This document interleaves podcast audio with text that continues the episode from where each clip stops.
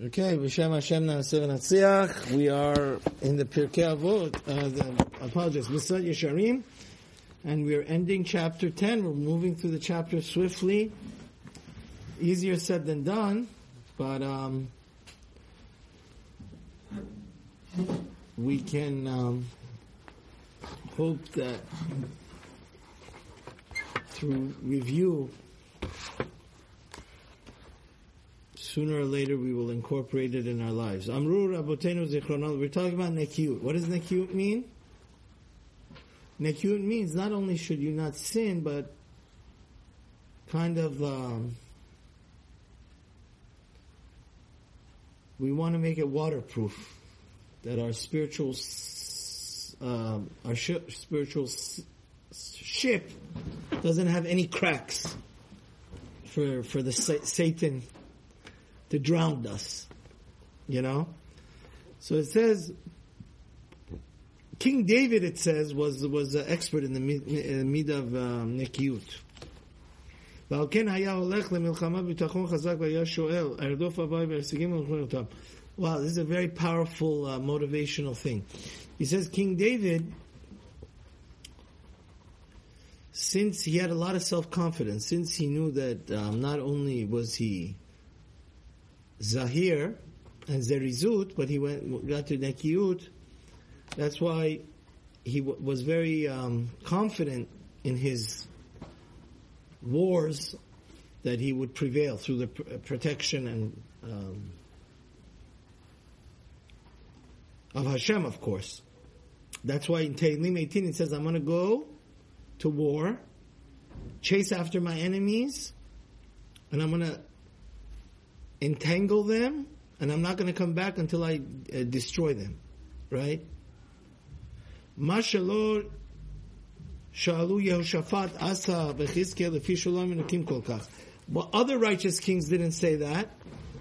We don't find in the Navi because they weren't as pure and as great as what? You know, King David. So it says, והוא מה שאמרו עצמו בתוך דבריו, גם אין השם כי צדקת כיבור יפשיב לי. So King David over there in the same Tehillim 18 says, God, repay me my tremendous righteousness that um, והוא הבור והניקיון שזכו. It says that David was spot clean. He was kind of like spotless like another mashal for what uh, nikyut is, you know how there's a cleaning and then there's a deep cleaning in your teeth? You could get two types of cleanings. So that's the same thing here. He says, Ki becha arutz kadud erdof avam ve'asigem v'hu atzmo amar mi ala b'Hashem Oh wow! This is actually one of the most beautiful Tehillim. Tehillim number 24. I'm giving you guys some homework. Look at it. It says, who's going to be the person that deserves to come into God's temple and to deserve the next world? It says in Tehillim 24, Neki kapayim ubar levav. Somebody that has clean hands has this attribute of nekiut and ubar levav. It says, Va'amnam vadai shamida azot kasha. He says this is getting to more sophisticated and the higher echelons of the ladder. It's kind of like, I, I want to say it like this.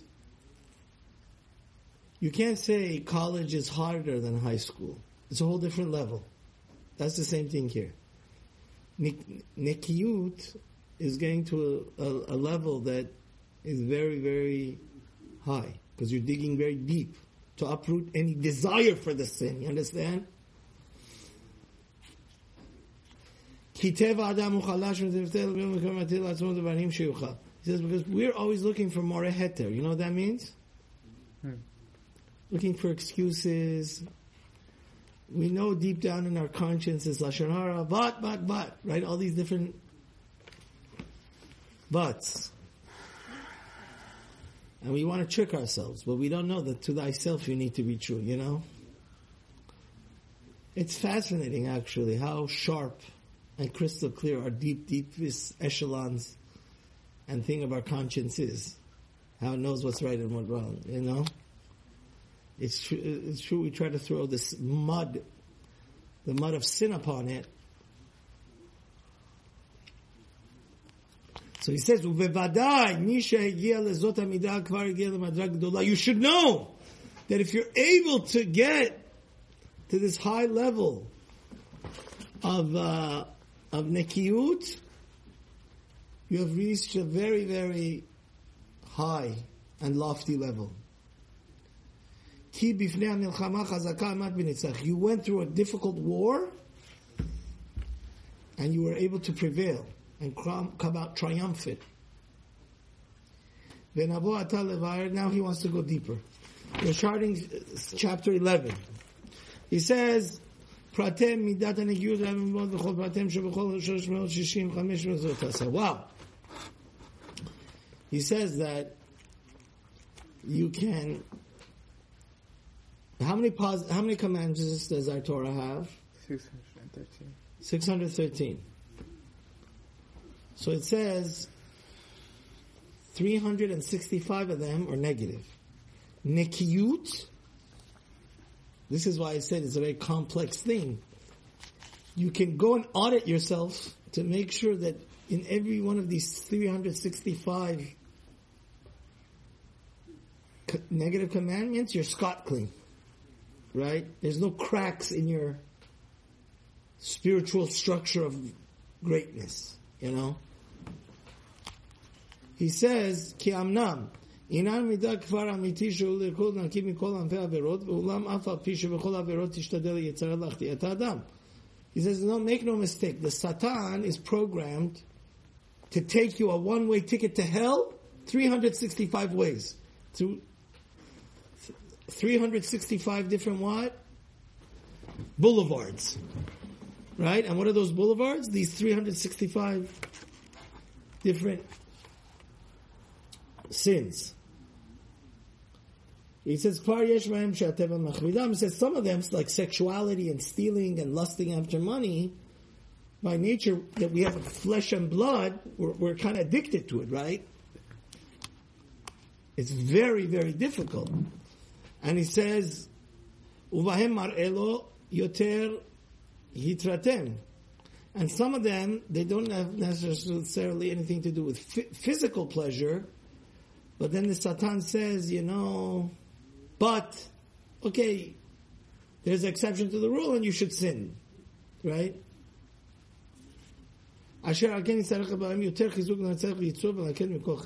You really have to be a super, go into overdrive and put a lot of effort to not only be scot free, crystal clear free. You know, they say, uh, we don't want 99% purity, like in chemistry you learn, but we want 24 karat, right? Not 18. We want 24 karat gold, our soul to be totally scot clean of this spiritual poison of the Satan, right? And he says, so he says, there's a fascinating Gemara in the end of Makot that says like uh, uh, tricking people in business and stealing from them and sexual sin, a person really, really desires and wants them deeply. So the Gemara actually says a crazy thing there. The Gemara says every second you don't sin, it's like you're doing a mitzvah. Can you imagine? Because the, the body really, really. So he says, shelo rov bnei adam ganavim beguluihem." So now he wants to explain this in Nekiyut. What does it mean exactly? He says, you know, the fact of the matter is, most people are not going to be highway robbers, right? Like, most people are not going to go stick their hand into your backpack and take your iPhone or your wallet. But it says a lot of them taste the taste of stealing in their,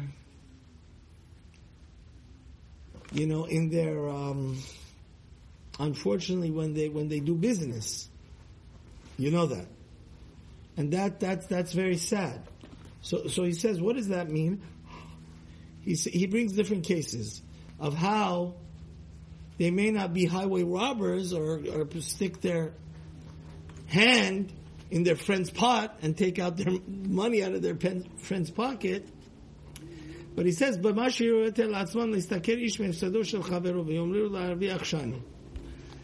he says sometimes things that I saw when I was a salesman of carpets and flooring, like you could say, you know, it's grade two carpet, it's reject carpet or padding. Nobody sees it. The padding, you know, there's carpet. People don't really have carpet that much more. It's more uh, laminate now. But there used to be a time almost every single American house, the whole house was what? Carpet. So there's two types of padding you put to make it thing. You could put second grade or third grade rejected padding, or you could give the customer first. Or, or just, you know, a lot of times there's there's people. Unfortunately, I know this firsthand. They, um, you know, when when the before way way this is 10, 15 years ago when the iPads.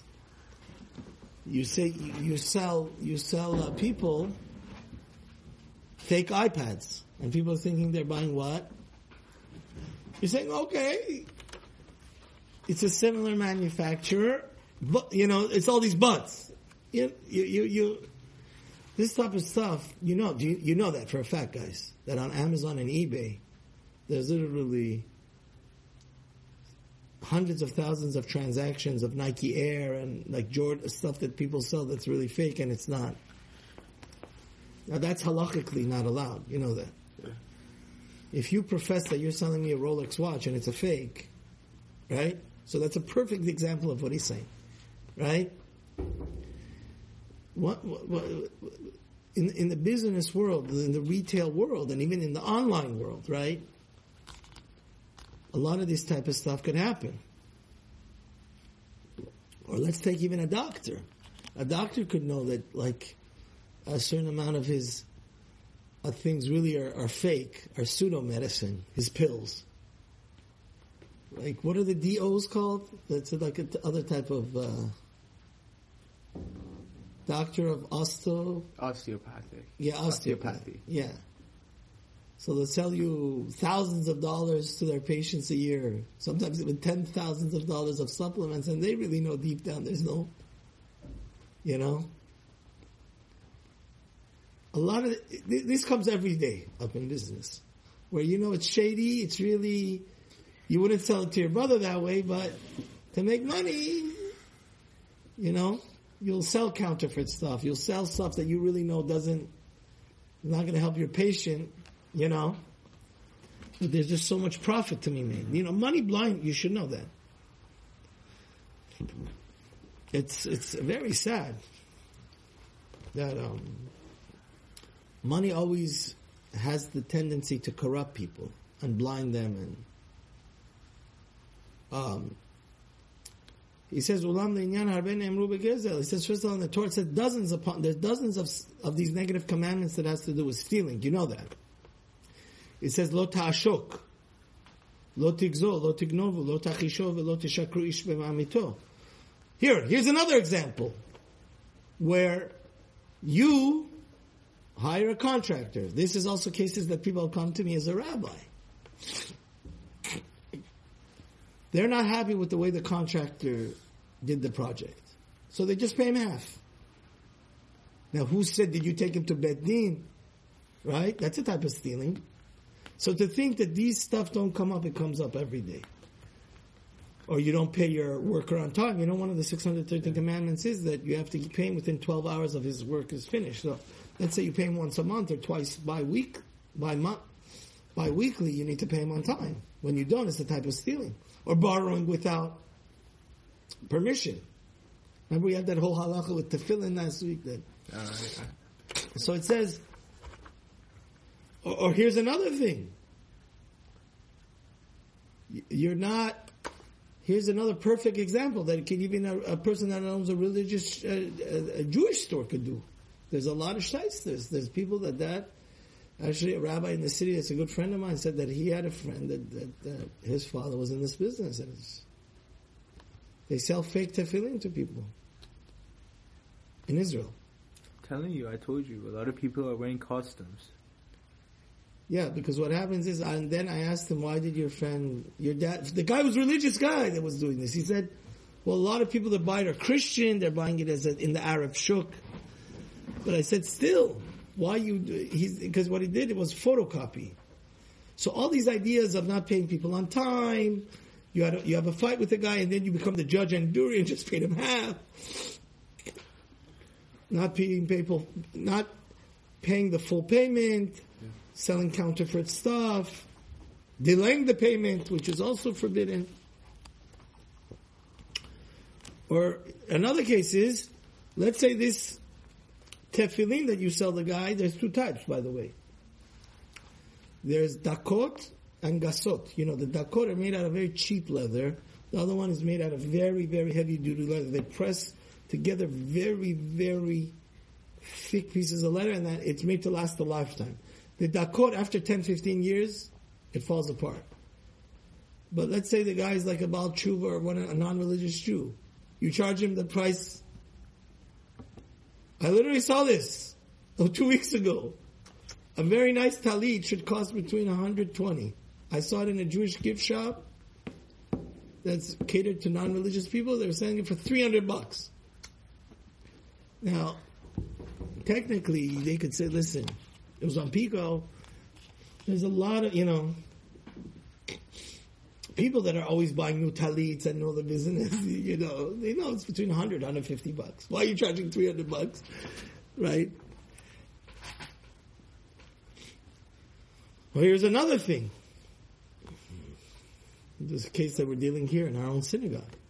If you know that your friend, uh, let's say you work for your friend for 20 years in his pizza shop, then you go right across the street and you make another kosher pizza shop. And then you undercut your friend and charge half to steal all his. You basically cause the other guy to go what? Out of business. Out of business. When it comes to money, people are very, you know, brothers, they become the biggest of enemies over money.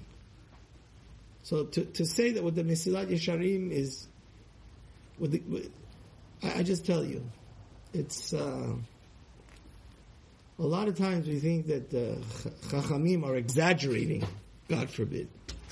But sometimes it takes you 50 years to realize how true the words of the Pirkei Avot and the, the Talmud is. And a lot of times you don't appreciate it until you get stung. En Adam omed al divrei Torah ela mi shenikashel ba. Right? Or here's another case I'll give you. Somebody in a Bet Din, this case happened to me. They tell him, listen, you have no claim. And then he, he throws away what the Bet Din says, even though he went there 27 times. And then he goes, takes away the building from the guy. That, in Shamayim, it's not your building, you stole it. Who cares what the fake American libertard laws say that are So when it comes to money and undercutting people and counterfeiting people and not paying them full, right? There's a strong urge to try to squeeze people. You know? It says, it says it always in trade this this stuff of shady stuff always comes up. And naki is a person that says I don't want one percent. Just today, uh, two hours ago, me and Rabbi Eli had this problem regarding a business transaction. Some, a lot of times you could take advantage of people in business. Now, what's the golden rule? It says, kamocha, love your neighbor as yourself. That's, that's the test for your conscience. Would you like somebody to screw you over that way? If not, then don't do it to anybody else. You know? It's a very simple litmus test, right? And he says, It's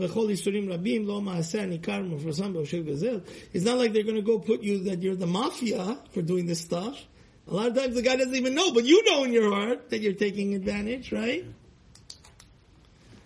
Ela sof sof yagia elav yigom oto kfar hu bichlal. It says even if it's um, through cause and effect, it's not. Even if indirectly you're causing him harm, why do that? You know. A lot of times people are so selfish and narcissistic. They're they're like a tractor trailer. They're like a bulldozer. Anybody in their way, they just run over right? And they they have no regard for other people's livelihood. Ah, if I open this pizza shop, or open this other synagogue and cause another synagogue to close down, where's your conscience? You know. But people are so, you know what I mean? So it says. So it says a very interesting thing. It says in Talmud in Sanhedrin, listen to this, this is very interesting.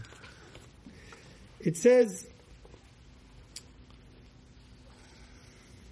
there, there's a, there says you should not violate your wife's, your friend's wife, which means don't sleep with married women.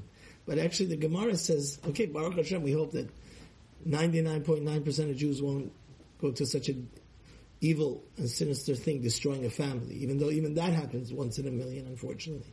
But the Gemara says a practical meaning of that is a person's livelihood is like his wife.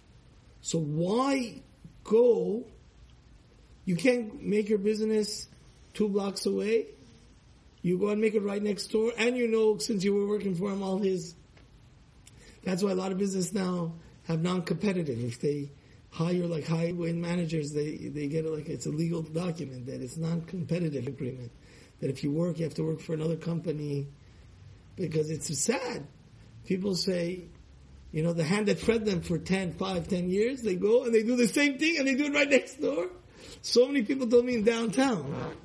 And that's not right. I mean, we can't live our lives like a bulldozer, like, it's only, it's only about me. And if anybody gets smashed in the middle, through my bold bulldozer lifestyle, who cares? That's wrong.